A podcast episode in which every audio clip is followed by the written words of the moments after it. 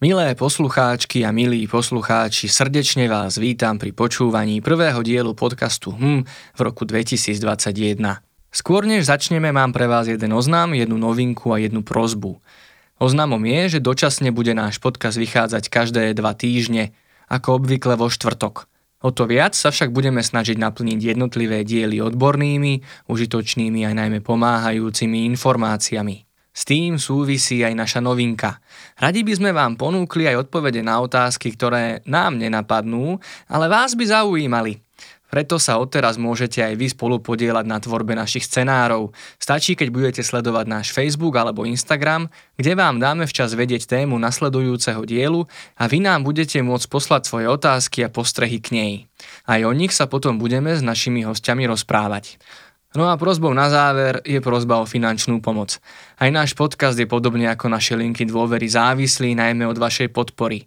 Preto ak sa vám naša práca páči a pokladáte ju za potrebnú a užitočnú, veľmi nám pomôžete hoď aj malou, ale pravidelnou sumou. Využiť na to môžete napríklad aj náš Patreon. Alebo nám v týchto dňoch môžete pomôcť získať podporu od nadácie Volkswagen Slovakia. Stačí, keď cez odkaz v popise označíte obrázok emotikonom žasnem. Vopred ďakujeme za akúkoľvek pomoc a prajeme príjemné počúvanie.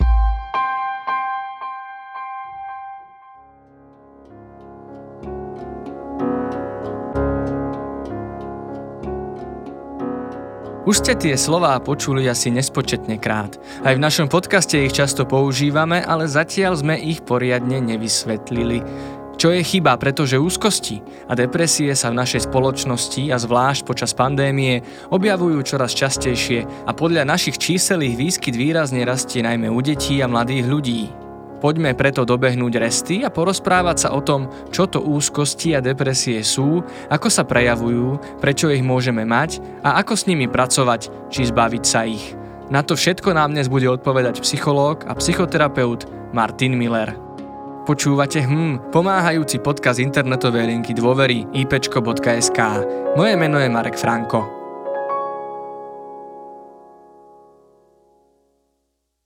A ja teda ešte raz vítam v našom podcaste prvého hostia roku 2021, psychológa a psychoterapeuta Martina Millera. Dobrý deň, vítejte. Dobrý deň. Tak ak dovolíte, aby som začal tou úzkosťou, a to preto, že to je taký pojem, ktorý možno mnohí e, z poslucháčov a z poslucháčok počuli už na strednej škole, možno v inom kontexte, v inom slovnom spojení a to konkrétne v spojení existenčná úzkosť, možno na hodinách náuky o spoločnosti alebo literatúry.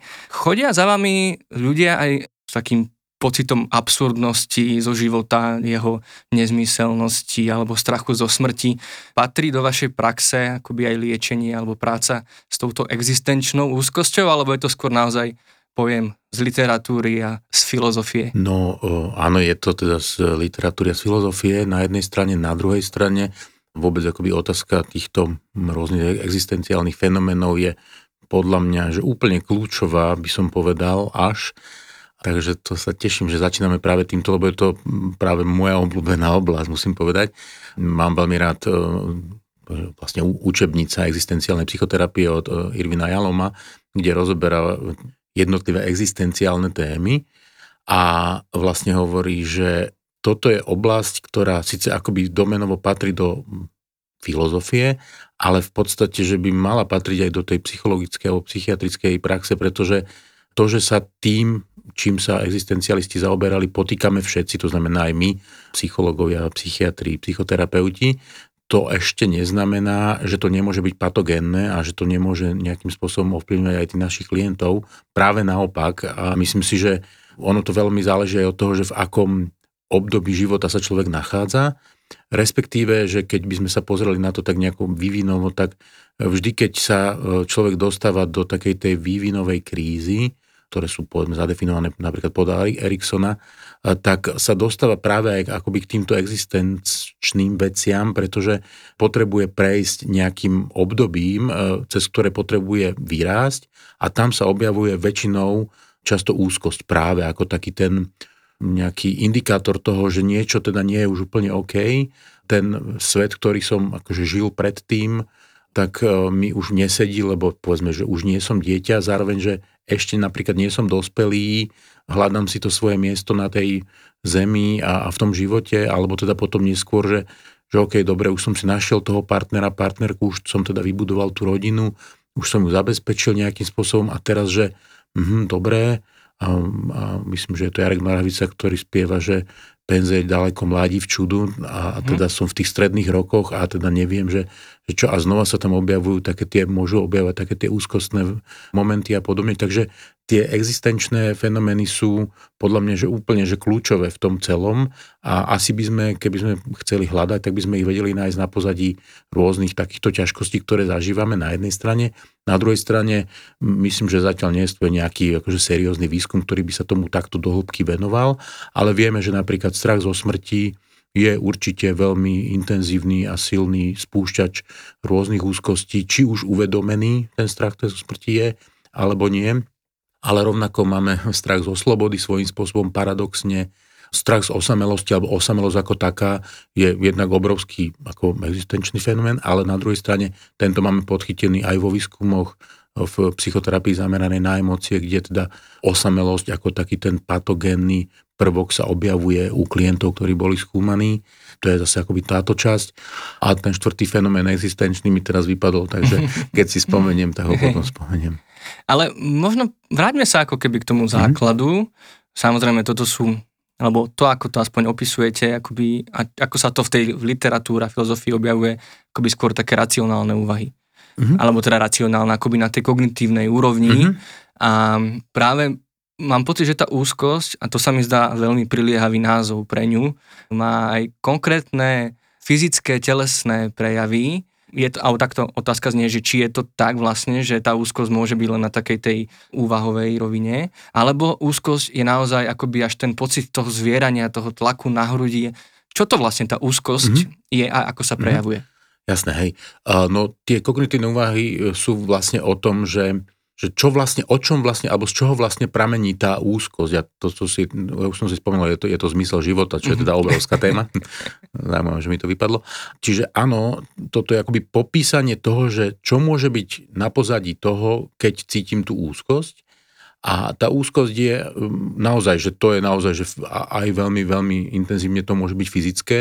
A je to spojené, také prepletené s takým tým duševným stavom, naozaj, keď to inak zadefinujeme, vlastne úzkosť je strach, čiže keď zažívam strach, ale strach, ktorý nemá objekt, alebo ja ho nepoznám, ten objekt toho strachu. To znamená, že ja cítim strach a zároveň keď pátram, že z čoho by to malo byť, tak tomu nerozumiem, nedáva mi to zmysel. Akože keď cítim strach, lebo vidím medveďa, ktorý teda nie je nejako zabezpečený, alebo tak, tak je to úplne jasný strach a tam nemáme veľmi čo riešiť lebo to je jasné ohrozenie moje fyzické, môjho zdravia alebo teda môjho života.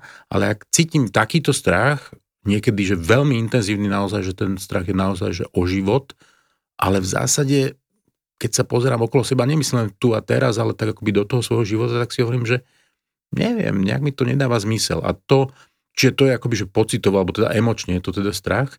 Čo sa týka na tej úrovni toho prežívania telesného, to môže byť bušenie srdca, pocity na odpadnutie, točenie hlavy, e, môže tam byť studený pot, e, môže tam byť zrýchlené dýchanie, môže tam byť pocit, že mi akoby prebuchuje srdce alebo, alebo extra mi bije to srdce, alebo teda aj ten tep sa samozrejme zvýši, asi by sme vedeli naberať aj vyšší, zvýšený krvný tlak a podobne, takže to môže byť celá taká akoby, paleta rôznych fyzických prejavov, ktoré môžu byť sprievodcom toho úzkostného stavu a zároveň takým akoby boosterom toho, pretože ten človek, keď toto zažíva a uvedomuje si to, tak si hovorí, fíha, čo sa to so mnou deje, dostal som mŕtvicu, alebo idem mať mm-hmm. infarkt, alebo ne, neviem, niečo sa, alebo sa, sa zbláznim teraz, alebo nebude aj zomriem, alebo niečo podobné. Takže to je potom celý taký mix rôznych vecí, kde sa teda potom zapájajú aj tie myšlienky obavné, ktoré sú s tým spojené.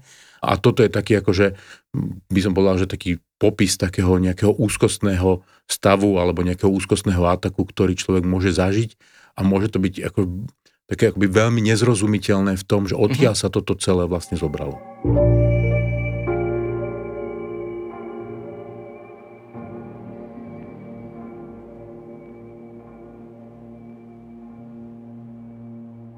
Tak povedzme si možno, kedy môžeme hovoriť, že tá úzkosť je problém a že by sme s ňou mali niečo robiť? No, um, áno, toto je úplne legitímna otázka, zároveň je to taká tá otázka, ktorá sa tak akože relatívne ťažko akoby zodpovedáva, pretože už aj tým, že máme rôznu frustračnú toleranciu, tak sa ťažko dá zadefinovať úplne presne, že keď to trvá takto a takto dlho a keď je to také a také silné, zároveň, že ako odmeráme tú silu, je to samozrejme len nejaká subjektívna výpoveď, čiže to, čo vieme nejako objektívne zadefinovať, je, že tá dĺžka toho že ako dlho to trvá, alebo častosť toho, ako často sa to objavuje. No, každopádne, keď sa to opakuje a opakuje sa to, ja neviem, s nejakou pravidelnosťou alebo a, a v nejakej nie znesiteľnej intenzite a trvá to dlho, to znamená opakovanie, že keď sa mi také deje každý deň, povedzme, alebo niekoľkokrát za deň prípadne, alebo keď aj nie až tak často, ale povedzme, že niekoľkokrát za týždeň a pretrváva to jeden týždeň, druhý týždeň, ďalší týždeň, tak asi je na mieste zvažovať, že teda toto asi nie je úplne v poriadku. Zároveň ten človek vie povedať, že pred tým niečím, to nemusí mať akoby jasnú hranicu, že predtým to bolo iné a cítil som sa dobre, alebo cítila som sa dobre a bolo to OK. Čiže ten človek vie povedať, že to je niečo iné, niečo špeciálne ale niekedy akoby nie je si istý v tom, že či už ako keby je to príliš, alebo že či ešte má vydržať. A to práve sa súvisí s tou frustračnou toleranciou. Sú ľudia, ktorí teda vedia byť tak nejak vzdorovať tomu a odolávať. A potom sú ľudia, ktorí sú možno zase naopak možno vyplašenejší a, a niekde medzi tým je povedzme taká tá norma. Takže tam potom sa ťažko akoby až tak dá zadefinovať, že čo, lebo pre niekoho je to také, že OK, dobre, viem s tým ešte fungovať a pre niekoho je to takéto, že, že ja neviem, príde prvý takýto atak a, a už si volá sanitku, hej, pretože ho to veľmi vydesí. Pretože je ten človek nejakým spôsobom úzkostnejší, povedzme, alebo celkovo akoby intenzívnejšie reaguje na niektoré podnety. Takže asi je to rôzne, ale každopádne, keď sa to opakuje a keď to má intenzitu, ktorá mi je akože nepríjemná a je to dlhodobé v, v nejakom mojom e, meritku a neviem s tým ja nič urobiť, neviem to nejakým spôsobom ovplyvniť, tak určite má zmysel už hovoriť o tom, že toto asi nie je úplne v mhm. poriadku. Čiže nejaký veľmi ojedinelý taký ten pocit úzkosti z ničoho nič e, vlastne ešte nemusí byť problematický alebo nezdravý. Hej, nemusí, prirovnal by som to k tomu, že keď nás občas boli hlava, tak ak nás jeden deň alebo pol dňa boli hlava a ideme spať a ráno sa zobudíme a už nás hlava neboli a potom nás ďalších x mesiacov hlava neboli, tak asi to nebudeme riešiť s neurologom, že máme bolesti hlavy, lebo keby sme mu povedali, že no, mal som pred troma mesiacmi, raz ma bolela, no tak asi tiež nám povie, že mm, OK, tak to nie je pre mňa nejakým spôsobom relevantný údaj, s ktorým viem pracovať. Čiže aj pre toho človeka, že keď sa takéto objaví jednorázovo a nejako to nepokračuje, tak asi, asi, ale to ani ten človek zrejme asi by neriešil, pretože mm-hmm. to je také, že si môže povedať, že fú, že to bolo čudné, No ale keď potom, tak väčšina na to ten človek aj zabudne, hej. čiže to asi je také, že sa to rozplyne potom niekde v tých iných zážitkoch, takže toto asi tí ľudia ani potom neriešia. Naozaj, že potom už si všímajú, že teda dokeľu, že zase to je, alebo znova sa to objavilo, o čom to je, nerozumiem tomu a tak ďalej. Mm-hmm. Posuňme sa teraz k ďalšiemu slovnému spojeniu, ktoré sa s úzkosťou spája a to je, že úzkostná porucha, čo je toto na rozdiel od tej úzkosti? Je to niečo, čo vznikne, keď tú úzkosť dlhodobo neriešime, alebo je to nejaká samostatná kategória? No, úzkostná porucha je to, keď už tá úzkosť naozaj že prerastie do niečoho, čo identifikujeme ako poruchu a je celý veľký balík úzkostných poruch, do ktorých sa radia ďalšie typy poruch, ktoré možno by si človek ani nespojil s tým, že to môže súvisieť s úzkosťou. Takže to už je niečo, kedy asi hovoríme o tom, že ten človek už má problém, ľudovo povedané, a asi je to aj niečo, čo už súvisí s tým, že by bolo možno na mieste aj vyhľadať tú možno odbornú pomoc. Aspoň nejako zhruba vieme o nejakých hm. základných deleniach? Hej, no je taká, že generalizovaná úzkostná porucha napríklad, to znamená, že ten človek pociťuje úzkosť vo veľmi rôznych e, prípadoch, stavoch, e, situáciách a nie je zrozumiteľné, že z čoho vlastne potom e, máme takú, že panickú poruchu, keď ten človek vlastne zažíva veľmi intenzívny atak úzkosti, naozaj s, s takým masívnym prejavom aj, aj na tej fyzickej úrovni. Potom môžeme hovoriť napríklad o fóbiách, ktoré vlastne vyzerajú tak, ako že, že, okay, že to je však fóbia by mohla byť OK, veď to je taký konkrétny strach, že veď ja sa bojím toho pavúka, že hm, fajn, ale že ten pavúk akože hm, nakoľko je pre mňa naozaj taký ohrozujúci, alebo myš, alebo lietanie v lietadle, alebo podobne a to vlastne takisto patrí do balíka úzkostných poruch, potom je to tzv. že obsedantno-kompulzívna porucha, to znamená, že keď mám ja nejaké vtieravé myšlienky alebo musím robiť nejaké rituály, ktoré mi pomáhajú v tom, aby som vôbec mohol normálne fungovať, takisto je to ten balík tých úzkostných poruch. Potom je tzv. Že posttraumatická stresová porucha, čo je taký akoby samostatná veľká kategória toho, že príde niečo, alebo teda ja začnem zažívať nejaký zvláštny, zvláštne stavy úzkostné, ktoré takisto nie sú zrozumiteľné, ale vie identifikovať, že v tej minulosti sa udiali nejaké veci, ale hovorím si, no ale tie veci už predsa odozneli a ja v podstate už sa s tým nemusím konfrontovať, veď to už je vlastne vybavené a zrazu to telo priniesie takéto ťažkosti a potom sú ešte tzv. Že somatoformné poruchy, to je taká ešte zvláštna kategória toho celého, kde v podstate ten človek na tej emočnej úrovni ani nepociťuje nejakú úzkosť konkrétnu, alebo tá konkrétnu akože úzkosť ako takú, ale má množstvo rôznych telesných ťažkostí, rôzneho somatického charakteru, bolesti žalúdka, bolesti hlavy, bolesti chrbta, problémy so zažívaním a tak ďalej a tak ďalej, ktoré, ale keď zájde k lekárovi, k odborníkovi a ten ho zdiagnostikuje, tak povie, že ale u mňa je to všetko v poriadku, ste zdraví, nič sa nedeje.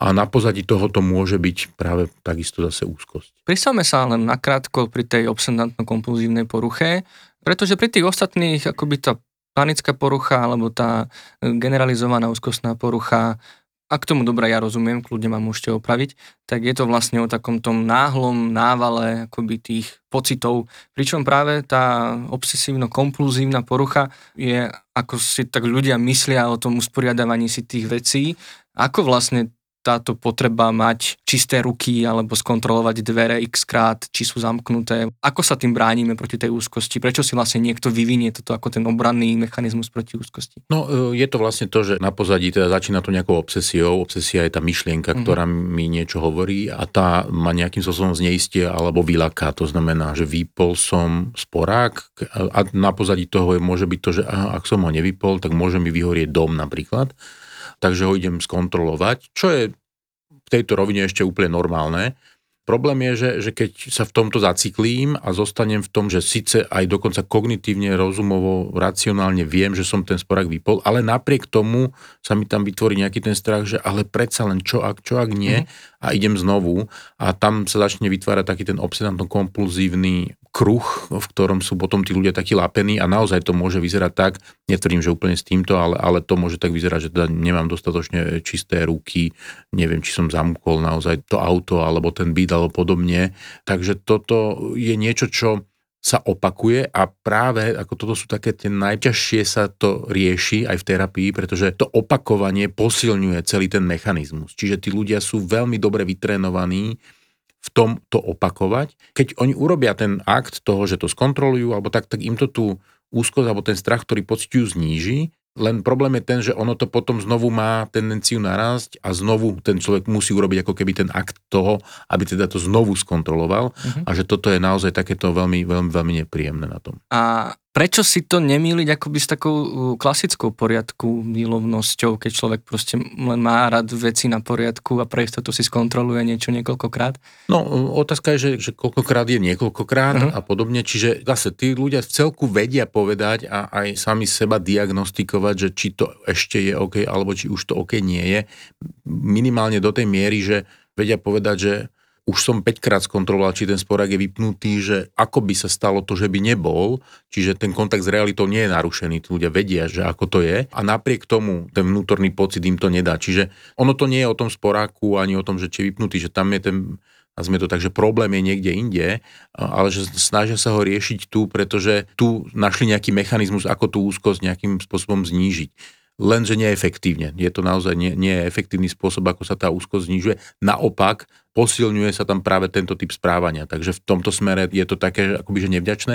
To, že niekto je nejako poriadku milovný, to je tiež akoby na otázku, že ako to je a čím je to motivované, lebo to takisto môže byť motivované úzkosťou, len to možno nemusí mať až taký charakter, akoby, alebo nazveme to tak, že už akoby taký chorobný charakter, ale môžeme vidieť, že ten človek je nejakým spôsobom upetý, jedna vec. Druhá vec je tá, že, že to môže byť spôsob aj ako ten človek narába s tým vonkajším a vnútorným svetom, pretože možno teda ten nie úplný poriadok v tom vnútornom svete nevie zvládnuť, ale vie zvládnuť ten poriadok v tom vonkajšom svete a že v tom vonkajšom svete vie zabezpečiť, aby veci boli na tých svojich miestach a tak ďalej a že, že tým pádom je to pre ňoho akoby, že spôsob, ako sa vysporadovať s tou vlastnou akoby nepohodou v tom vnútri. Takže aj toto samozrejme môže byť, nemusí to byť nevinutne patologické, nejaké mm-hmm. chore, ale zároveň, že, že taký človek možno keby prešiel nejakou terapiou, tak by zistil, že hm, možno, že to nie je až také nutné, aby tie veci boli takto a stále sa, a nie že stále, a, že, a napriek tomu sa ja môžem cítiť dobre a v pohode a som OK.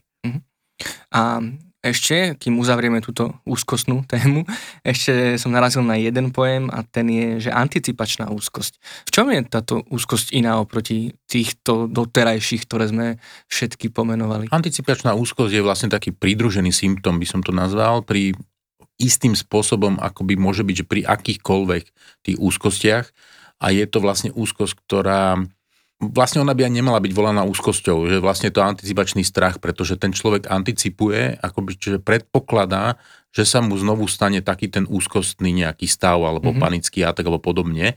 Takže vlastne je to niečo, že ten človek sa bojí, že sa dostane do takéhoto stavu, alebo tá bojí sa, že bude mať ten strach, bojí sa, že bude mať tú úzkosť, čo je znovu akoby v takom tom kolečku takého toho, ako to funguje, že teda máme nejaké myšlenie, máme nejaké cítenie, máme nejaké správanie alebo nejaké konanie. Vlastne niečo, čo už na tej strane toho cítenia vyľaďuje tie naše senzory akoby do stavu akoby vyššej pohotovosti, to znamená, že potom, keď sa sme konfrontovaní teda s tým, že, že aby sa mi to nestalo, aby sa mi to nestalo a zrazu teda niečo príde, je nejaký podnet, ktorý nemusím ja mu rozumieť, ale to telo alebo ten organizmus nejako zareaguje, že niečo a zrazu to príde, tak potom navyše ešte príde takéto, že teda v tých myšlienkach, že no ja som to tušil, ja som vedel, že sa to stane. Hej, čiže že zase s tým posilňujem taký, taký ten svoj strach akoby následný, čo toto nie je teda nejaký obsedantný fenomén, ale tiež to vlastne pomáha k tomu, že, že, že to udržiava toho človeka v takom tom potom celkovom úzkostnom alebo úzkostnenom nastavení v tom svojom fungovaní. Čiže aj zase akoby v tej práci, v tej terapii, aj s týmto je dosť dobré a dôležité pracovať a hľadať spôsoby, ako ten človek aby vedel toto, poviem to tak ľudovo, že vypnúť, alebo teda na to nemyslieť, čo teda je presne to, čo sa nedá úplne tak jednoducho, ale práve toto je tiež veľmi dôležité, aby si ten človek už sám dopredu nevytváral vlastne takéto pre seba negatívne podmienky, pretože je vysoko pravdepodobné, že pri takejto úrovni takého toho akoby nastavenia na to, že niečo sa môže udiať, tak bude veľmi citlivý na to, že ak nech sa udeje čokoľvek, tak to bude interpretovať tak, že áno, stalo sa to a, a ja som to vedel a tým pádom sa mu to len, len zbytočne celé komplikuje.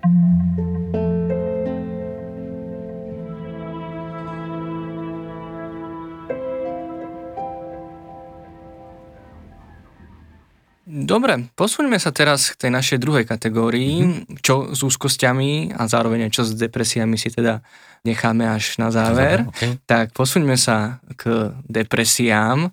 Čo sú to depresie, respektíve v čom sú možno odlišné od tých úzkostí? No, možno ja skúsim urobiť akoby možno taký prechod cez to, pretože existuje taká, že zmiešaná úzkostno-depresívna porucha. A to je presne to, že môže stať, že keď človek povedzme dlhodobo nejakým spôsobom možno nerieši tie svoje úzkostné stavy, že postupne to prerastie aj do nejakého depresívneho prežívania, alebo teda až do tej depresie. Ten rozdiel je povedzme, že v tom, že úzkosť je nejaká izolovaná emocia, ktorú nejakým spôsobom vieme uchopiť, e, pochopiť, e, pochopiť možno ťažšie, ale teda vieme, vieme to nejako takto akoby označiť aj v tom svojom vnútri a v tom svojom prežívaní.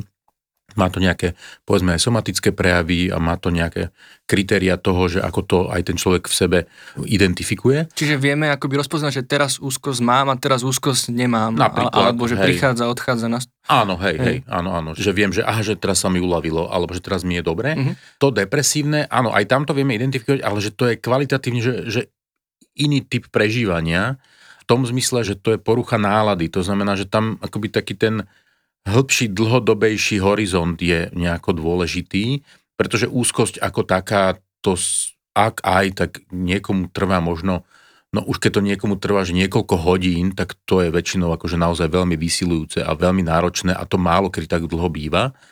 Takže to je akoby niečo také, akože skôr krátkodobejšie, aj keď veľmi intenzívne a veľmi nepríjemné. Kdežto depresia je niečo, čo je také akoby dlhodobejšie, je to nejaká zmena nálady, kedy ten človek tak nejak stráca záujem o bežné veci, nemá radosť z bežných vecí, nemá chuť robiť to, čo bežne robil, nemá, ale akoby naozaj až také, že ja neviem, nechutí mu jesť, buď nechce spať, alebo naopak príliš veľa by spal, je tam aj, aj taký akoby pokles v takej tej oblasti možno intimného života, je tam strata vôbec akoby zmyslu tej nejakej existencie, takého toho fungovania, že a na čo vlastne robím tie veci, ktoré robím. Aj celkovo taký ten obraz o sebe sa akoby, že nabúrava a kazí, ten človek má, začne mať pocity toho, že vlastne, poviem tak ľudovo, že som na nič a mm-hmm. nič, nikam nepatrím a, a, a tak ďalej a tak ďalej. Čiže, a, a to nie je také, že toto zažijem, že na 10 minút alebo na pol hodiny a potom to odíde, že to je také nejaké postupné mm, presviečanie, ani nie, že presviečanie sa, ale tak akože taká postupná zmena nálady, ktorá teda vedie do tohoto. A zároveň, že teda, keď už hovoríme ako že o depresii a o tom, že teda ten človek naozaj, že už by sme vedeli povedať, že má klinickú nejakú depresiu, tak že toto pretrváva, pretrváva to teda minimálne akoby, že aspoň dva týždne, ale to je naozaj tak, že ten človek, že je v tom a že to je, že ten človek, keď aj si pozrie ja neviem, nejakú, nejakú komédiu, tak si povie, že hm, dobre, no a akože a že mu to nepríde ani napríklad vtipné. Hoci vie, že predtým mu to vtipné bolo, aj vie, že by mu to asi vtipné malo byť, ale nejako ho to akoby nezaujíma. Čiže tá nálada sa stáva neodkloniteľnou, že to nie je niečo také, že ako ľudia zvyknú hovoriť, že mám depku. Akože mm-hmm. mám depku, a potom za dve hodiny už sa niekým rehocem niekde na pive, tak hm, to asi nebude depresia, lebo ten človek naozaj má zjavne, z, tá nálada v tej chvíli mohla byť depresívna, ale, alebo mal nejaký akoby smútok, alebo, alebo niečo, alebo niečo pocitoval ako nevhodné, alebo nepríjemné, alebo podobne, ale že ak toto sa nejako neodkloňuje, a ten človek v tom tak zostáva, prípadne v tom upadá, no tak to je to, čo mu hovoríme depresia. Mm-hmm. Ja by som si dovolil ocitovať vlastne z knihy Úžasný svet depresie jednu vetu, ktorá podľa mňa vystihuje vlastne tú, ja by som to nazval aj paradoxnosť depresie. Ľudia môžu mať dokonalý život a aj tak trpieť na depresiu. A ľudia môžu mať život zložitý a o depresii nevedieť vôbec nič. Ako vlastne depresia vzniká? Kde má príčiny? Je to niečo genetické, vlastne niečo, čo je celoživotne v nás, že niektorí ľudia proste budú mať taký ten sklon k depresii celý život? A musia sa možno na psychoterapii naučiť s ním pracovať, aby mu neuverili, že ten celý svet je naozaj zlý voči ním, alebo teda oni sú na nič. Alebo to môže spustiť aj nejaká jednorázová udalosť, nejaké zložitejšie životné obdobie. Ako vzniká depresia? No, akože zase tých teórií by asi bolo viacero. Každopádne určite je tam aj genetická predispozícia do nejakej miery, ale zase s tými geny, genetickými predispozíciami je to tak, že či a ako sa aktivujú alebo nie. Čiže nedá sa vyslovene povedať, že by to bolo len teda spôsobené geneticky.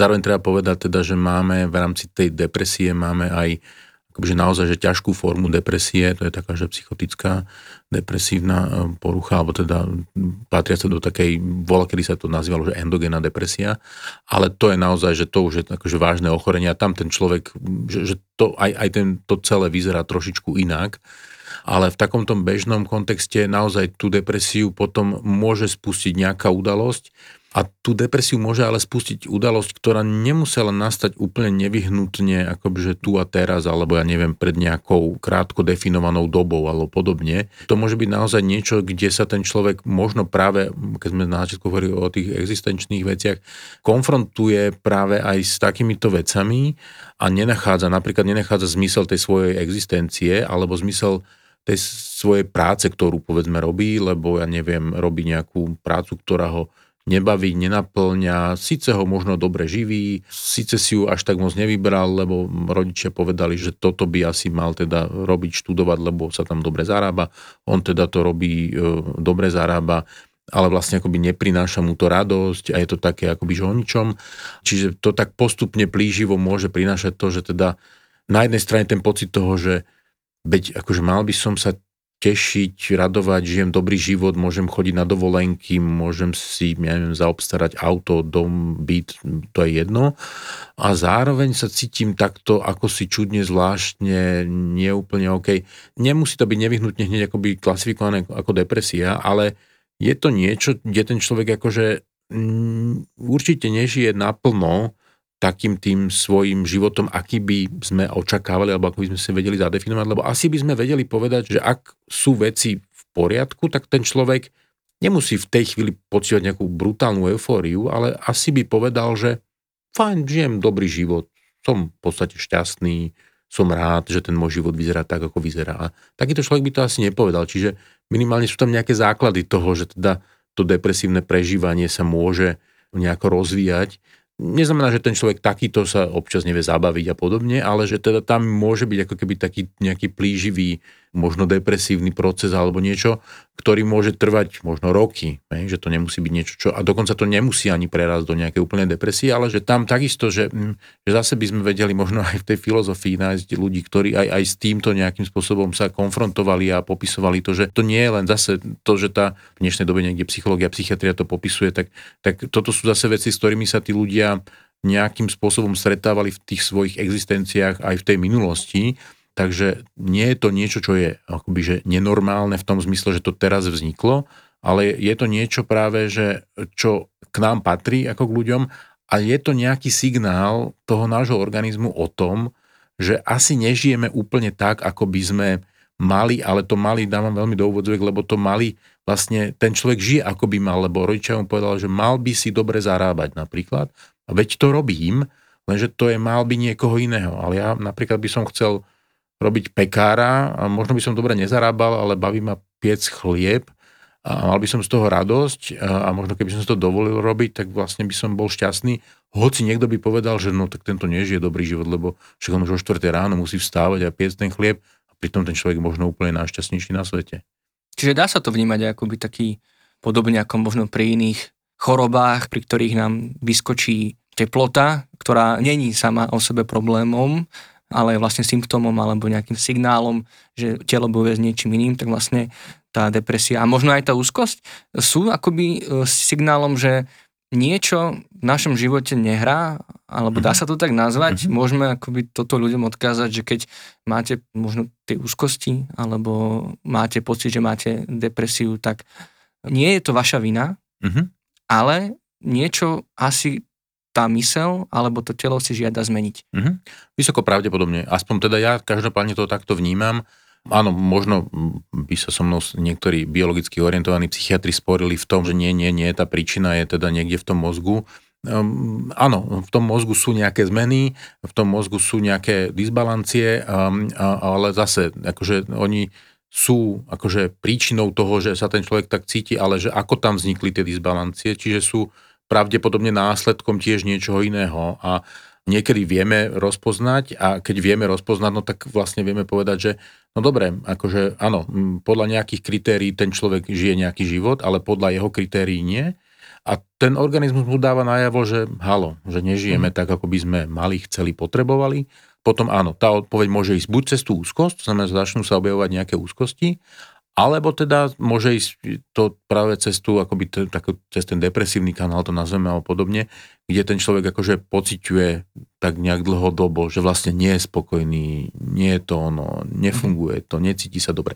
A tieto veci sa môžu ešte navyše aj kombinovať, čiže tam môže byť aj toto, akoby taká tá nálada takého toho depresívneho charakteru, až sa do toho môžu objavovať aj úzkosti, ktoré teda to nejakým spôsobom ešte nejako viacej sa snažia akoby ozrejmiť alebo ukázať alebo signalizovať alebo niečo. No len čo potom v takom prípade, že podobne ako v tom citáte, ktorý som prečítal, alebo aj teda v každodennom príklade v nejakých takých tých showbiznisových správach, vlastne, že ľudia trpia tou depresiou aj takí, ktorí by sa nemali na nič ťažovať, pretože sú úspešní.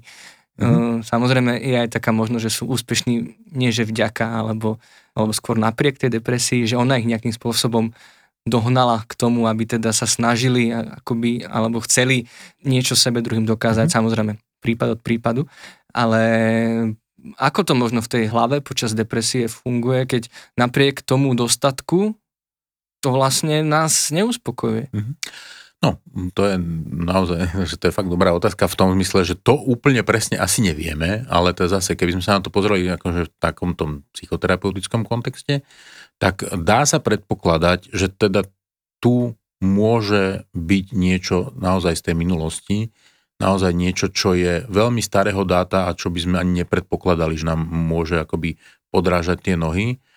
A často to môžu byť naozaj veci aj niekde z toho detstva, ktoré vlastne možno viedli aj práve k tomu, že teda ten človek e, podáva fantastické výkony, je oceňovaný a tak ďalej, ale vlastne už je to akoby neskoro, už nedostáva to ocenenie od tých, od ktorých ho mal dostať v tom detstve a toto mu ho to úplne nenahradí. Čiže ten človek, že na jednej strane akoby povedzme potom bažil, dostal sa k tomu a zistil, že aha, do keľu, ale veď to nefunguje. Ja sa necítim tak, ako by som čakal, že sa budem cítiť. A že to je zase asi vec potom už naozaj na terapiu v tom, že ten človek potrebuje pochopiť, že no to sa už nikdy nevráti, že tu zostane nejaká jazva, proste nejaké zranenie, ktoré nemáme stroj času, aby sme sa vrátili späť a inštruovali rodičov a nejako to celé zmenili, že ten človek naozaj len potrebuje nájsť akože inú paradigmu toho náhľadu na seba a na to svoje prežívanie tak, aby pochopil, že OK, dobre, v tom mojom detstve, povedzme, tí rodičia urobili alebo neurobili veci tak, ako by som ja potreboval, potrebovala. A zároveň ja som našiel spôsob, ako sa o seba postarať tak, aby to mohlo byť. Len na toto väčšinou človek akoby, netvrdím, že žiadny, ale že nie je úplne ľahké na to úplne prísť sám a zároveň, že to nie je len také jednoduché, ako som to teraz povedal, že to mm-hmm. nie je len nejaký taký akoby, že myšlienkový proces, že ako keby, že povieme mu, že však to je vlastne v pohode, ty sa o seba postaral a buď šťastný, že akože fajn, ale že tým, že sa to odohráva na tej emocionálnej úrovni, tak my to na tej emocionálnej úrovni potrebujeme opraviť v úvodzovkách, pretože tá kognitívna úroveň často tomu rozumie, tí ľudia často vedia, majú načítané všeličím, ako by si prešli nejakými seba, neviem, rozvojovými programami a podobne, ale stále to nefunguje. Oni sa potrebujú ponoriť do tých emócií, potrebujú sa povedzme to tak, že vrátiť do toho detstva, akože zažiť tú zraniteľnosť, zažiť to zranenie, prežiť to a v tej chvíli nájsť ten spôsob, ako na to odpovedať, ako sa o seba postarať a podobne. To je jedna z tých terapeutických možností, ktorá sa dá robiť. To už potom záleží od toho, že kto ako, ako pracuje. Čiže to je potom naozaj proces, ktorý už väčšinou vyžaduje naozaj nejakého toho odborníka.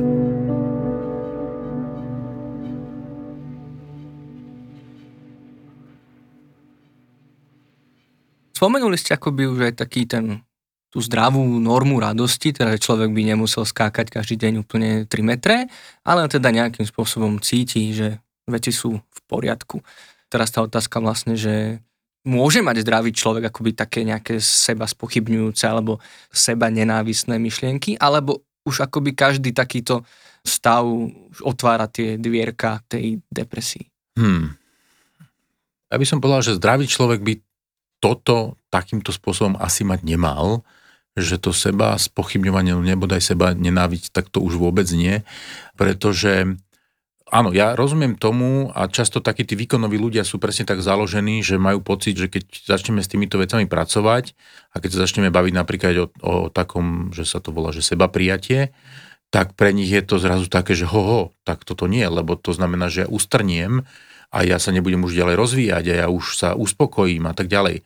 Ale že to nikto nehovorí, len je iné, keď ten motor vyzerá tak, že ja som spokojný tak, ako to je teraz, rozumiem, poznám svoje dobré stránky, poznám svoje silné stránky, poznám svoje zlé stránky, svoje slabé stránky a mám chuť niečo robiť. Či už tej jednej, druhej, tretej, štvrtej oblasti rôznej a vychádza tá motivácia zo mňa, z môjho vnútra, z toho, že mi to robí radosť, že ma to naplňa, že ma to nadchýňa alebo čokoľvek. Alebo aj hnevá možno teoreticky, Dá sa to povedať? Ako, keď možno si vravili o výkone, Hej. veľa umelcov práve akoby čerpá z nejakého hnevu, aj z tej práce so sebou, aj z tých vlastných pochybností a bohužiaľ v umení sa práve tieto depresívne stavy objavujú. No práve, a že to už je práve to takéto spracovanie, prepracovanie, ale že ten hnev akože môže byť, ale že predsa len už je to taká tá emocia, ktorú by sme považovali skôr ako keby z toho spektra akoby, že nie príjemných emócií. Mm-hmm.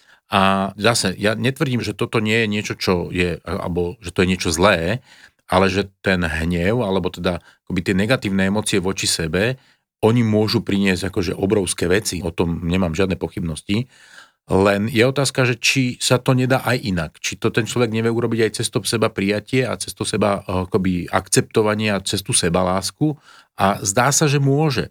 Že ľudia, ktorých sa pýtame alebo ktorých sme oslovili a povedali by nám, že sú šťastní, tak by sme vysoko pravdepodobne o mnohých z nich nepovedali, že ten človek akože to tvrdí o sebe už 5 rokov a on 5 rokov so sebou nič neurobil možno by sme povedali, že wow, že ten človek sa napriek tomu, že je šťastný, akože stále posúva, len tá jeho motivácia nie je negatívna. Nie je o tom, že mm. potrebujem sa niečoho zbaviť, ale že idem za niečím, kdežto v tom inom prípade tá motivácia je práve negatívna, akoby v tom, že potrebujem sa zbaviť týchto zlých pocitov, potrebujem toto zo seba nejakým spôsobom vyrvať, potrebujem to dostať od seba preč.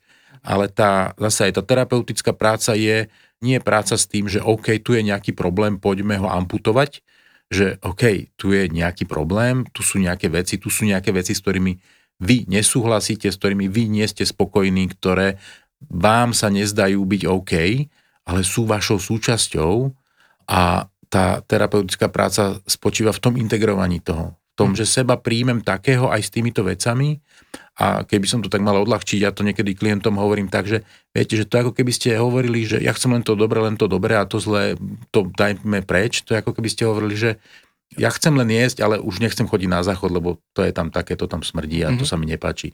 No ani v tom biologickom to nefunguje. Hej, čiže v tom psychologickom takisto, že to je len nejaký odraz toho, na čom je to Hej. vyrastené a my tam nevyhnutne potrebujeme mať aj tú opačnú polaritu, ten opačný pól a zase, to je zase ako keby sme povedali, že ja z batérie chcem iba plusku, lebo mínuska sa mi nepáči. Môžem, ale to nebude už batéria, už to nebude fungovať. To isté, keď zoberieme magnet, takisto je to.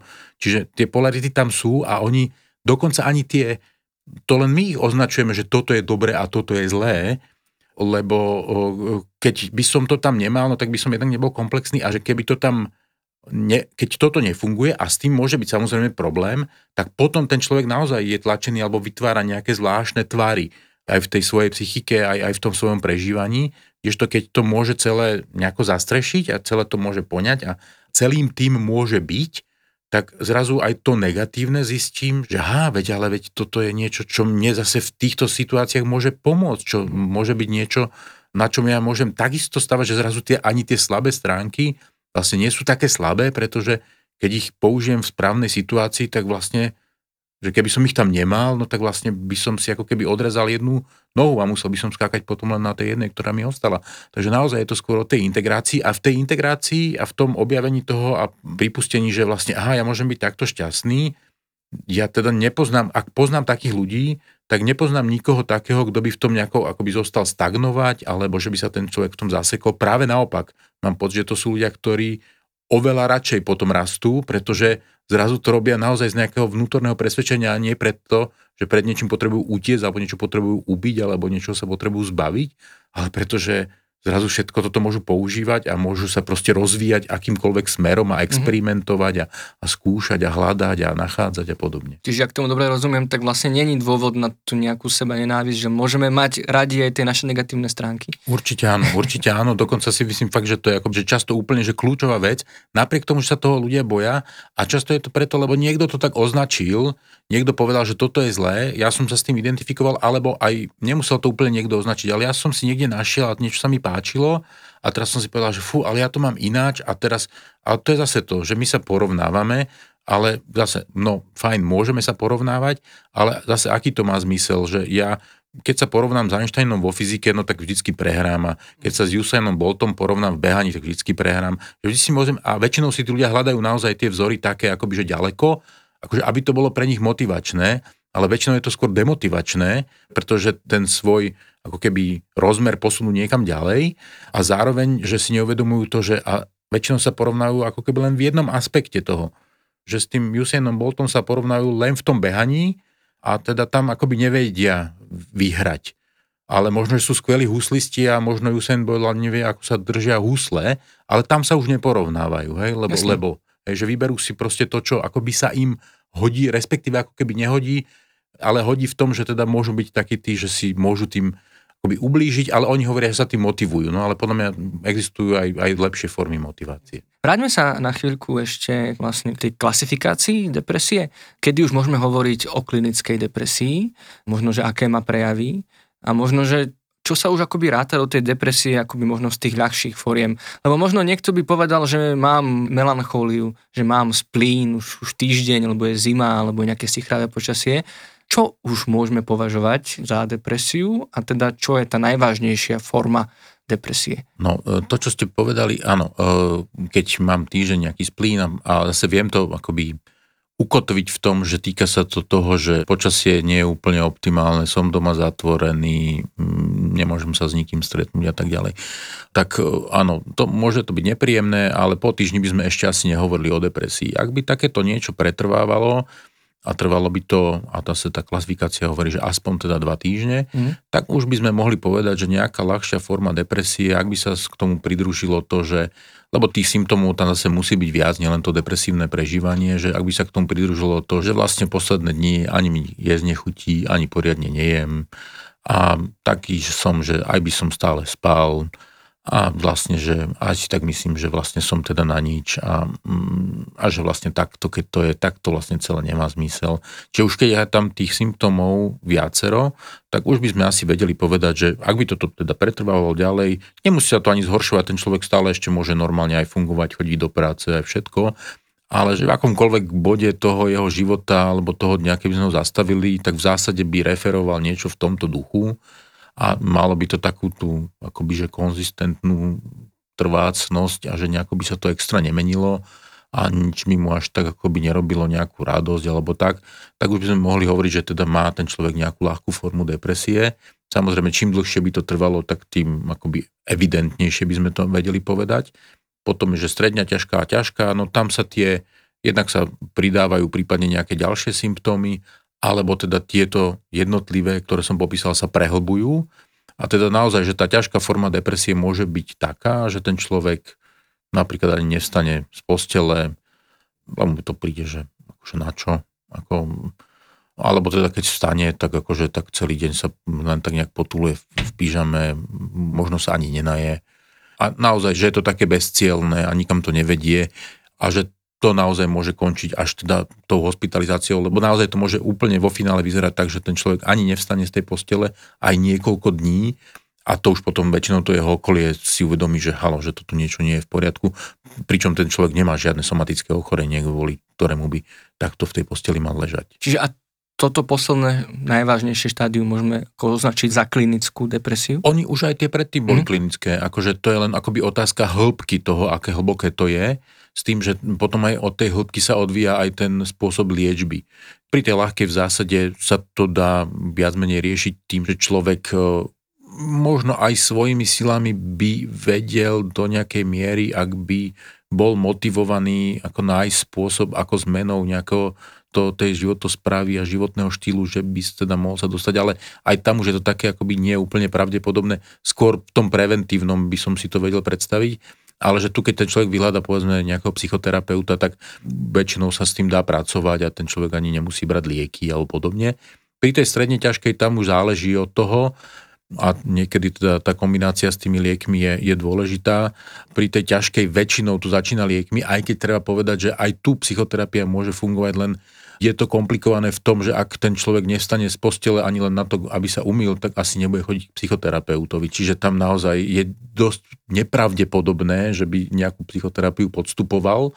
Čiže aj tam preto väčšinou to skončí, takže teda takého človeka buď teda dovedú niekam k psychiatrovi, možno nastáva potom nejaká hospitalizácia alebo čo nastavenie na, na liečbu, ten človek pod vplyvom tých liekov sa nejakým spôsobom sa mu ten stav akože zlepší, uľaví a potom teda už sa dostáva do nejakej teda liečby komplexnejšie, prípadne aj z toho možno nejakou psychologickou, psychoterapeutickou pomocou. Takže asi takto to môže vyzerať. A všetky tie tri akoby hĺbky už hovoríme, že to je klinická depresia. Dobre, a kým už pôjdeme k takým tým naozaj že riešeniam alebo odporúčaniam, prejavuje sa úzkosť a depresia u detí inak ako u dospelých? Mm, môže sa.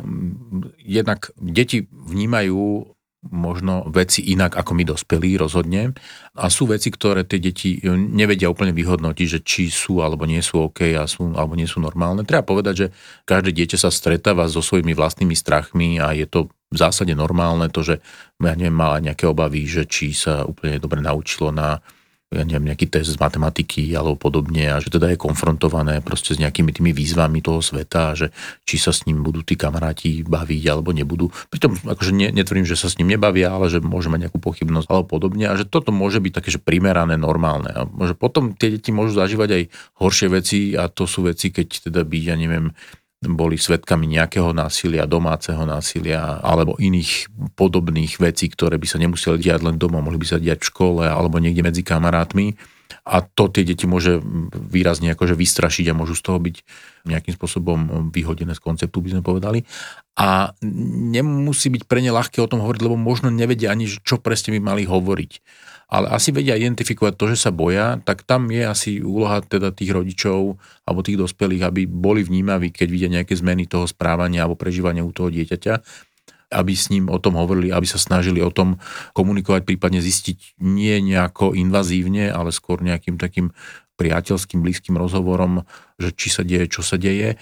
Podobné to môže byť aj, aj pri tých depresiách s tým, že tie sa zase tiež môžu prejavovať možno aj somaticky, že tie deti môžu mávať také tie akoby bolesti brucha, bolesti hlavy, ktoré niekedy rodičia môžu identifikovať aké nejaké vymýšľanie a niekedy to tak aj môže byť. Samozrejme, že to zase nie je tak úplne, že všetko takéto je naozaj to, čo to je ale že keď ten rodič potom je ochotný a schopný pátrať, tak môže zistiť, že možno veci nefungujú úplne optimálne, že možno sa niečo deje v škole a podobne. Takže je dobre zase, keď to dieťa má nejakého bezpečného dospelého, na ktorého sa môže obrátiť a o týchto veciach hovoriť a bude vypočuté hlavne, lebo to nie len o tom, pretože tí rodičia niekedy majú tendenciu veci nejako bagatelizovať alebo ich tak akoby povedať, že ale neboj sa, to bude dobré, to bude v poriadku a musíš si veriť a podobne.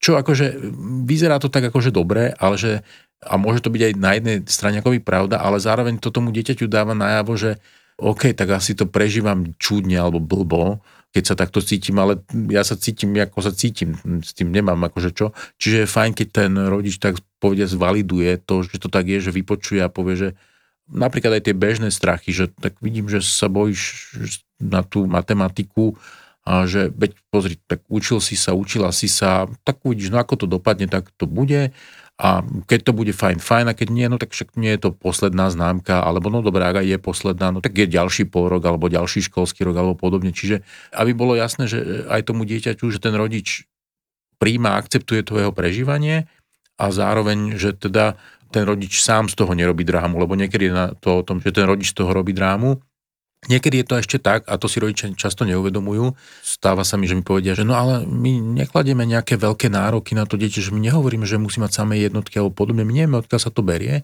No a potom zistím, že áno, to je síce pravda, ale že tí rodičia na seba kladú veľké nároky.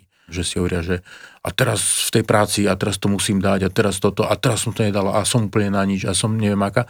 Čiže to dieťa vidí, že aha, tá mama alebo ten otec seba takto hodnotí, lebo a zlyhal a teda toto, tak ako hodnotí potom mňa, keď ja zlyhám.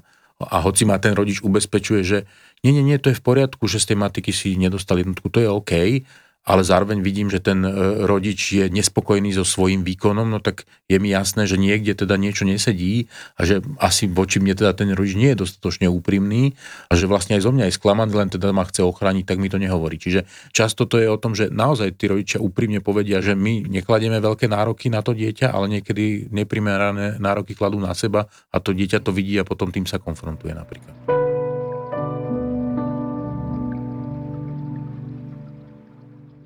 Dobre, tak poďme už konečne k tomu, že čo s tým.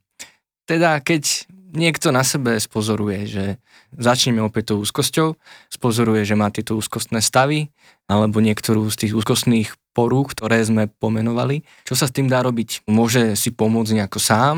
Sú nejaké techniky, ktoré môže aj sám skúšať, vyskúšať, osvojiť si? Alebo v akej fáze vlastne by mal navštíviť odborníka a ideálne akého? No, začneme ešte pred tým, ako vôbec to začne, či už teda úzkosť alebo depresia. Asi vždy je lepšie teda fungovať nejako preventívne, na nejakom mm-hmm. preventívnom e, leveli. Aj keď to tiež nemusí byť úplne jednoduché, pretože my naozaj môžeme mať v sebe nazvem to tak, že nejaké skryté časované bomby, ktoré vôbec nemusí byť v našich rukách, je ich akokoľvek preventívne ako ošetriť. Ale keby sme teda išli do toho preventívneho a z toho vieme potom možno vychádzať aj do toho, nazvime to, že liečebného alebo liečivého, tak myslím si, že úplným základom vôbec e, také nejakej, aspoň z môjho pohľadu, zmysluplnej ľudskej existencie je seba poznanie. To znamená, že čím lepšie sám seba poznám, čím lepšie sám sebe rozumiem a čím je to poznanie pravdivejšie, v tom zmysle, že ja môžem mať veľa skreslených predstav o sebe, či už v dobrom alebo zlom, tak e, tým som istým spôsobom, ak aj neodolnejší, tak minimálne pripravenejší na to, že keď sa niečo takéto vyskytne, tak budem možno vedieť na to nejakým spôsobom zareagovať, alebo si budem vedieť minimálne povedať, že aha, OK, toto sa deje a toto asi by mohlo byť niekde na pozadí aj keď to v danej chvíli akoby nemusím ja úplne vnímať, ale môžem akoby hľadať a to je taká tá otvorenosť tomu seba poznaniu. Ako som povedal, je to limitované do istej miery tým, že my nemáme úplne objektívny náhľad na seba a môže byť skreslený v zmysle teda takého toho pozitívneho, takého nejakého prehodnocovania sa v tom pozitívnom slova zmysle, alebo negatívneho zase takého podhodnocovania sa. A že toto, možno, že do istej miery sa s tým dá pracovať aj individuálne samostatne, ale zase už aj tu je ako keby možno fajn, keď ten človek má nejakého, nazvem to, že sparring partnera, s ktorým teda tie veci môže prechádzať. Ale to nehovoríme teraz o nejakej terapii, alebo tak hovoríme o tom seba poznaní a ono by bolo fajn, keby sme ho dostali čo možno najlepšie už v tej rodine, ale že väčšinou v tej rodine ho práve dostávame skreslené cez tie rôzne reakcie a to potom vedie k tomu. Čiže, ale seba poznávanie je určite dobrá východisková úroveň na to, aby aj vôbec som bol otvorený prípadne tomu, že keď sa mi niečo stane, tak si uvedomujem, že aha, OK, tak s týmto si neviem rady. Takže to je taký akože úplne že základ, taká tá otvorenosť voči sebe a otvorenosť voči tomu, že áno, som ochotný seba skúmať a so sebou pracovať. Takže to by som bral ako taký, akože, že vôbec ako keby ešte taký predkrok pred mm-hmm. tým ako, ako, ako niečo. A keď vám do toho skočím, mm-hmm. ako sa toto dá? Ja niekde som zachytil, že sú nejaké kurzy seba skúseností, asi skôr v zahraničí, neviem, či to je na Slovensku, a skôr teda pre dospelých a pre mm-hmm. odborníkov. Hej. Ale existuje teda spôsob, ako sa seba spoznávať, tak akoby skutočne a práve sa skôr nezamotávať v tých predstavách o sebe. Je na to nejaký, alebo možno nejaký ten kurz aj na Slovensku? To neviem, či je na to nejaký kurz, možno áno, ale ja si myslím, že napriek tomu teda, že návod na život v knižkách nenájdeme, tak môžeme v knihách hľadať alebo nachádzať veľa inšpirácie v takom tom seba skúmaní cez to, ako aj povedzme postavy v beletrii fungujú, mm-hmm. ako reagujú, ako prežívajú. A teraz sa bavíme naozaj o také akože vážnej beletrii, ako je možno Dostojevský alebo podobní autory, kde naozaj môžeme aj seba do toho nejakým spôsobom zahrnúť a vnímať a vedieť si to akoby predstaviť a podobne. Potom určite priateľské vzťahy sú akože veľmi dobrým priestorom na seba poznávanie, ak teda zase dokážeme v nich byť otvorení, ak dokážeme byť a nadväzovať vzťahy s ľuďmi, ktorí sú rovnako otvorení voči nám a my sme vnímaví na ich spätné väzby, na ich nejaké podnety a podobne, takže to takisto môže byť e, cenné za predpokladu, že to je zdravé a že to je funkčné, čo je zase samozrejme akoby otázka a nemusíme to vedieť nejako odlíšiť. A potom niekedy možno aj také tie veci, akoby vedenie si možno akéhosi denníka, čo nemusí byť teraz akože úplne úplný denník, že každý deň mm-hmm. si niečo zapisujem, ale že keď sa vyskytnú nejaké veci, tak si niečo zachytím, niečo si o tom napíšem, dám si k tomu nejakú svoju reflexiu a podobne. A akoby v tej chvíli to možno ešte nemá hodnotu, ale keď spätne potom takto s tým pracujem a viem si povedať, že aha, že necítil som už takéto niečo volať kedy predtým a viem si to nalistovať a viem si povedať, že aha, áno a bol to podobný kontext, takže môžem cez to sa nejakým spôsobom v tom posúvať a môžem hľadať aj v tom svojom, pretože ono aj, keď už sa dostaneme do toho iného levelu, že ten človek naozaj prechádza nejakou seba skúsenosťou aj v rámci povedzme psychoterapeutického výcviku alebo podobne, tak aj tak on musí hľadať, že nebude ten terapeut za neho hľadať, že kde to je. Mm-hmm. Ten terapeut mu bude ponúkať, zrkadliť nejaké veci, bude ho nejakým spôsobom sprevázať tým jeho vnútorným životom a tým jeho vnútorným svetom a bude tam bezpečne pri ňom, pretože tam môžu byť akože nebezpečné veci alebo veci, ktorých sa ten človek môže báť. A toto asi má tie svoje limity v takom tom samostatnom seba spoznávaní a veľmi to závisí od toho, že aká dobrá alebo aká vôbec je tá východisková pozícia, z ktorej ten človek vychádza. Hej? Že ten, ktorý bol vlastne naučený a vie a dostával optimálne spätné väzby a vie s tým pracovať, tak to bude mať jednoduchšie ako niekto, kto vlastne dostával skreslený obraz o sebe mm-hmm. a tým pádom podľahne napríklad tomu, že je buď akože úplne perfektný a neodolateľný, alebo naopak, že je úplne na nič a nepoužiteľný. Mm-hmm. No, vynikajúca rada, myslím, ako na prevenciu, takú som asi ešte nikde nezachytil, okrem zdravej stravy a športu a podobne, čo sú tiež dôležité veci. Určite áno, hej. Tak poďme teraz akoby k tomu, keď už akoby už cítime, že je ten problém k tomu liečebnému, ako ste to nazvali. Teda, keď už sa nám niečo nezdá, čo sa s tou úzkosťou dá robiť? Hej, no tu, čo sa dá robiť, zase to seba poznávanie bude ten východiskový bod pre mňa stále, čiže a zase je to ako nejaký podnet na to, že teda môj systém hlási niečo, na čo som doteraz nebol zvyknutý, čomu neviem porozumieť.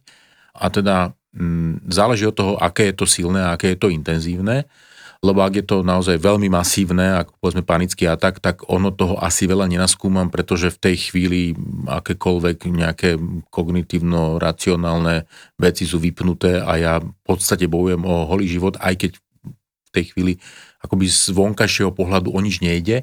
Nehovoriac o tom, že niekedy je to tak, že tí ľudia prežívajú apanický atak a, a ľudia naokolo to ani nevedia, pretože to tí ľudia dokážu tak zamaskovať, aby to na nich nebolo vidno, že vlastne to okolie ani netuší. Takže vtedy je naozaj ťažké. Ale následne sa môžem hľadať alebo skúšať hľadať nejaké spojenia, nejaké prepojenia, čo často býva ťažké, pretože treba povedať, že, že takéto tieto úzkostné veci nie nevyhnutne prichádzajú úplne v tej chvíli, ako sa dejú. Často napríklad panické ataky sa popisujú, že prichádzajú v čase dovolenky, kedy by sa mhm. čakalo, mm-hmm. že ten človek bude oddychovať a bude sa cítiť dobre. No oni prichádzajú v takýchto časoch práve preto, že tam už je konečne čas aby teda to telo sa ohlásilo. Hoci, keď to analizujeme potom s klientami a preberáme si tie veci, tak často je za tým to, že oni už tie kontrolky svietili aj skôr, ale tí ľudia ich ignorovali. Takže aj nejaké drobné úzkosti, ktoré sa opakujú a systematicky sa nám e, objavujú, je dobre si všímať. Zase je to o tom seba pozorovaní, seba vnímaní. Nemusí to byť niečo prehnané. Ja tu teraz nehovorím, že tí ľudia majú každú sekundu proste akože čo, čo, čo, o čom to bolo, ale keď vidím, že sa mi nejaký pattern, nejaká vec opakuje, tak je fajn, keď tomu dám pozornosť, keď si dám tú námahu a skúsim tomu nejako rozumieť, s tým, že určite je dobré akoby hľadať aj tie kontexty vo vzťahu k tej svojej rodine, z tých východiskových, mm-hmm. lebo tam mám nejaké základné defaultné nastavenia toho svojho, nazvime to, že operačného systému, ktoré mi boli dané a ak viem mať ten náhľad na to, ak mám tu možnosť mať ten náhľad, tak mi to môže v mnohom pomôcť v tom identifikovať tie veci. Lebo napríklad niekedy to ani nemusí byť niečo, čo je priamo ako keby že moje, alebo teda také, ale že to môže byť niečo, čo som odpozoroval z toho okolia. Lebo vymyslím si, že mama sa bála rôznych ochorení a keď som bol tínedžer, tak som si z toho robil srandu a teraz mám 30 a ja cítim, že vlastne áno, aj na mňa takéto veci idú a podobne, že mám, začínam mať to prežívanie podobné ako tá moja mama a že môžem si uvedomiť, že aha, že to môže byť vlastne vzorec, ktorý som sa ja naučil a tak ako som vedel nahliadnúť, že u tej mamy je asi nie úplne správny, pretože asi je nepravdepodobné, že by tá mama tak dlho trpela neviem akými strašnými chorobami a stále ešte je tu že by to bola pravda, tak ani ten môj asi nebude úplne správny a teda vlastne sa naučil niečo, čo nefunguje. Čiže to je zase akoby nejaká kus nejakého seba poznania. Takže aj toto napríklad môže byť mm-hmm. taký ten to, čo mi môže pomôcť minimálne sa začať v tom aspoň ako tak orientovať. Toto platí aj pre depresie? Ako by tá seba skúsenosť? Pri tých depresiách to môže byť asi ťažšie. Tam by som asi viac išiel naozaj do tej prevencie, pretože tá samotná depresia, ak už teda nás dosiahne takú tú klinickú úroveň, akoby aj v tej ľahšej forme je, môže byť niekedy dosť problematické, aby ten človek dokázal so sebou nejako úplne účinne so sebou sám pracovať. Zase nechcem tvrdiť, že to úplne nejde, ale niekedy je to aj o tom, že dokonca ten človek aj úplne môže vedieť, že čo je, o čom to je, ako sa to deje, čo by mohlo byť, ale v podstate už nemá pevnú pôdu pod nohami, ktorá by mu umožňovala to, aby to urobil. A ja to zvyknem zase klientom vysvetľovať tak, ako keď niekto zapadne do bahna a je tam ponorený, tak je mu jasné, že čo treba. No treba z toho bahna výjsť von. ale nedá sa to urobiť tak, že chytím sám seba za košelu a vyťahnem sa z neho. Potrebujem mm. niekoho na tom pevnom brehu, kto mi podá ruku a pomôže mi vtedy asi je pravdepodobne skôr na mieste teda už vyhľadanie nejakej tej pomoci, čo nemusí byť nevyhnutne hneď akoby odborná pomoc, ale keď mám niekoho blízkeho, niekedy to môže byť možno napríklad kňaz alebo aj niekto takýto, s kým sa viem o tieto veci podeliť, kto viem, že ma vypočuje, kto mi možno priniesie nejakú spätnú väzbu, nejaký vhľad, možno ponúkne nejaké, nechcem povedať, že riešenie, ale videnie, svoje videnie alebo, alebo vnímanie toho, ako ma vidí, že sa v niečom, ja neviem, nejakým spôsobom keby utápam, čo nie je úplne to, a nie, že by mi to vyšlo vyhovárať, ale teda, že to vníma, že mi dá takúto spätnú väzbu, tak aj toto môže byť nápomocné, ale naozaj, že v tom depresívnom, že to je naozaj skôr takéto bahno, ako mm-hmm. do ktorého sa človek Rozumiem. zahlbí, kdežto keby sme zase to porovnali, že s tými úzkosťami, že to je skôr takéto, že tu a tam niekde stupnem na niečo ostré a ma to pichne a mi to niečo, tak potrebujem hľadať nejakú inú cestu, nepôjdem teda tadiaľ, kde sú rozbité flaše a aby som si dorezal tie nohy. Hej, čiže z toho akoby viem asi lepšie výsť. Tu je to také, Hej. že môže to byť ťažšie.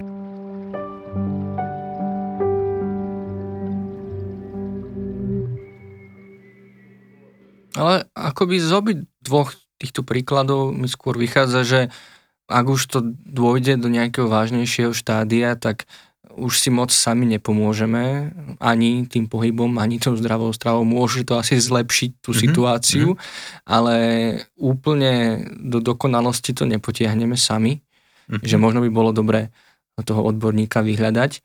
Tu sa možno tiež ponúka spomenúť ten základný rozdiel medzi psychiatriou a psychológiou, čiže ako by vlastne pristupovali k liečeniu úzkosti a depresie psychiatrii a ako psychológovia. V čom možno inak, ale v čom možno aj rovnako. Hej, no keby sme to chceli tak ako by, že veľmi hrubo mm-hmm. teda rozdeliť, tak a naozaj hrubo aj v tom zmysle, že teraz budem akoby hrubý voči psychiatrom v takom tom e, zmysle, že teda, že nie je úplne akože dobrý, pekný, tak dalo by sa predpokladať, že teda ten psychiatr tej povahy a z tej možnosti, ktorú má, by mohol na tieto ťažkosti indikovať nejakú liečbu liekami. Mm-hmm. To znamená, že ten človek by dostal buď teda nejaké anxiolitika pri tej úzkosti, alebo nejaké antidepresíva pri tej depresii, alebo aj pri tej úzkosti sú aj formy antidepresív, ktoré na to fungujú.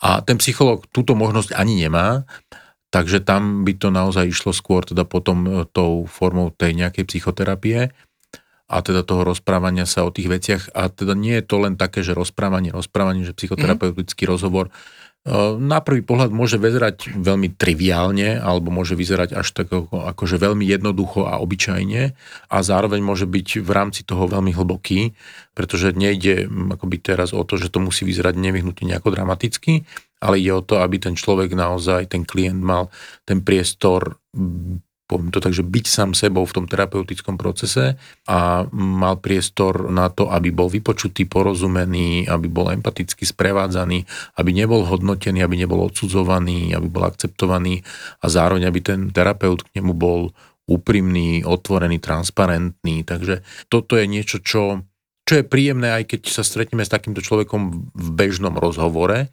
ale až tak úplne bežne sa nám to možno nestáva. A hlavne sami k sebe často takýto rozhovor nie sme schopní viesť, lebo sme často k sebe veľmi kritickí, veľmi neempatickí, veľmi hodnotiaci, a tak ďalej. A to sú všetko tie veci, ktoré nám skresľujú potom tú našu vlastnú realitu. Takže veľmi hrubo povedané, že psychiatr by asi predpísal lieky a psychológ teda by to riešil takýmto spôsobom, ale zase, aby som sa zastal tých psychiatrov, tak e, veľa z nich, keď teda niekto takýto príde a vidia, že teda je to nejaká ľahšia forma a že teda to ešte z ich pohľadu na tie lieky ani nie je, tak povedia, že bolo by dobre vyhľadať nejakú psychoterapeutickú pomoc, že toto ešte nie je vec, ktorá by teda bola nevyhnutne by vyžadovala tú liečbu liekami. Naopak, keď sa niekto taký, kto už je na tom by poviem to, že horšie alebo vážnejšie, dostal k psychologovi, tak psycholog takisto by mal vedieť posúdiť a povedať, že OK, toto je také a také a zároveň by bolo dobré, aby sme konzultovali aj psychiatra, pretože sú tu takéto a takéto objektívne dôvody, prečo by to bolo vhodné. A niekedy je to naozaj tak, že tá liečba ide ruka v ruke. Mm. Že teda ten človek aj berie nejaké lieky a aj podstupuje nejakú psychoterapiu, pretože zase záleží od toho, že ako je to zlé.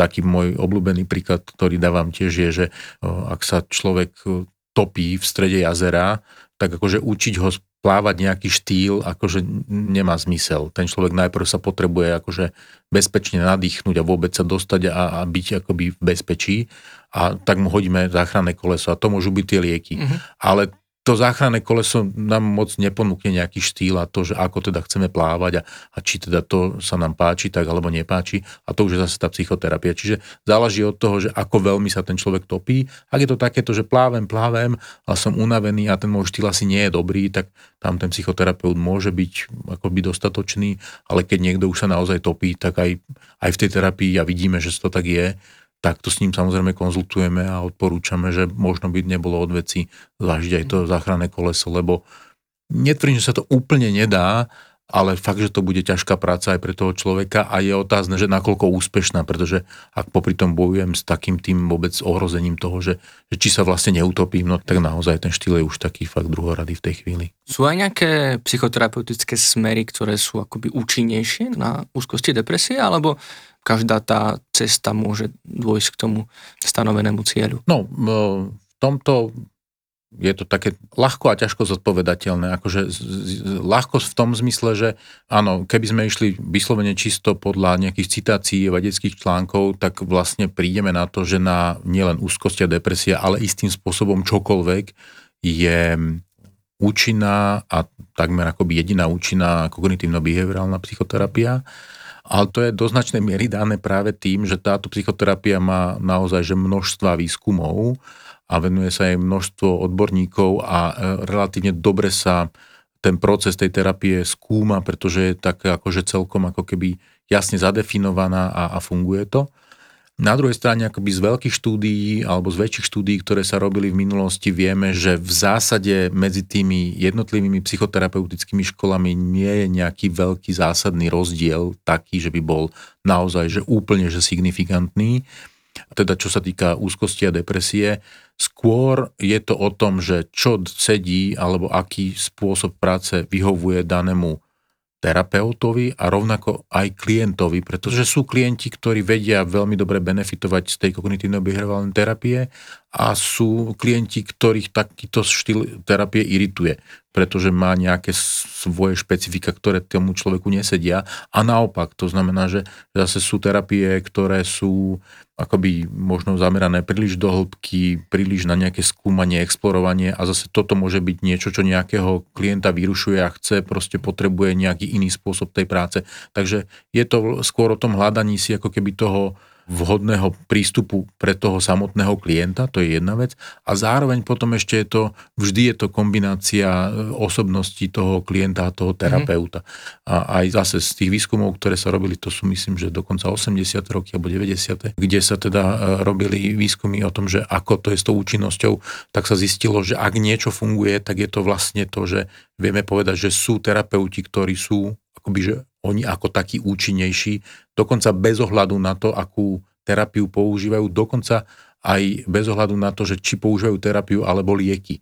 Mm. Čiže dokonca sú aj psychiatri, ktorí sú účinnejší, hoci predpisujú tie isté lieky ako iní psychiatri. Takže zdá sa, že je to veľmi výrazne postavené na tom vzťahu klient, pacient a terapeut alebo psychiatér a že už to ako keby liečivo, ktoré je potom, že to je také do istej miery trochu sekundárne. Mhm, čiže dôležité je hlavne nevzdať sa pri tom hľadaní tej pomoci, nenechať sa možno odradiť nejakou negatívnou skúsenosťou a, a skúšať ďalej. Určite, určite áno, pretože poviem to inak, že môže sa stať, že naozaj niekto môže byť akoby označený aj za odborníka a aj to tak môže byť, to nemusí byť nevyhnutne, že to tak nie je, ale to ešte neznamená, že v kombinácii s daným človekom to bude fungovať pretože naozaj tam ide aj o také bežné ľudské sympatie, o tom, či tí ľudia ako keby sú na spoločnej vlne, alebo ako to nazvať.